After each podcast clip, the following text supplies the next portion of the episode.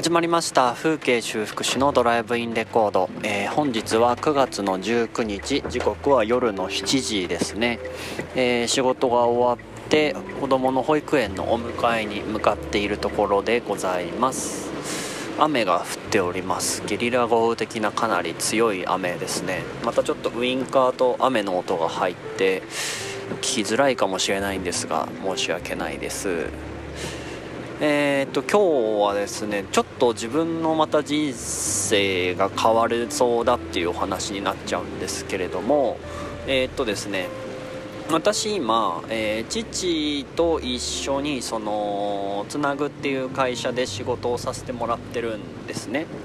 でまあ社長現場はにはいない社長が別でいて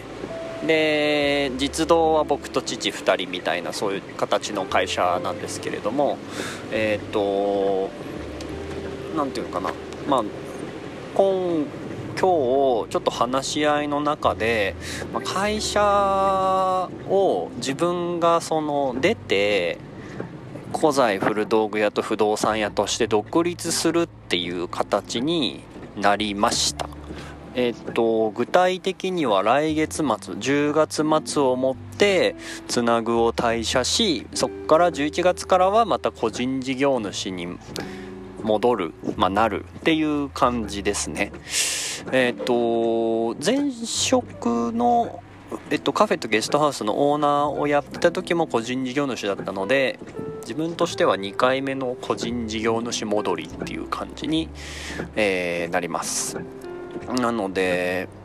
まあ、別にこう悲観的な思いもなくで会社としても全然こう行ってらっしゃいみたいな感じで送り出していただけたので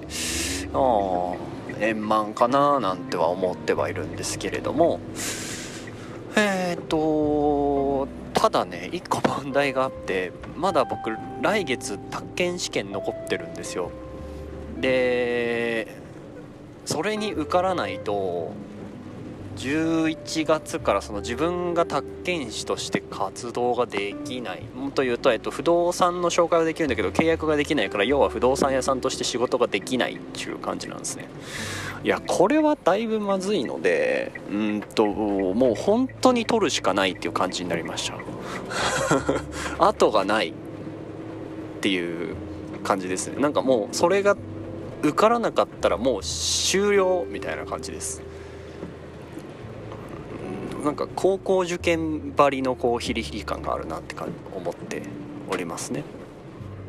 だからまあちょっと残り25日なんですけども頑張ります。はい。ということでごめんなさい。ちょっと保育園に着いてしまったので今日は3分ぐらいしか話しておりませんが、えーと、変わらず風景修復師として古材古道具のレスキューと,、えーと不動産事業っていうのはやっていきます。でお知らせではあるんですが11月から小さなお店をやります。で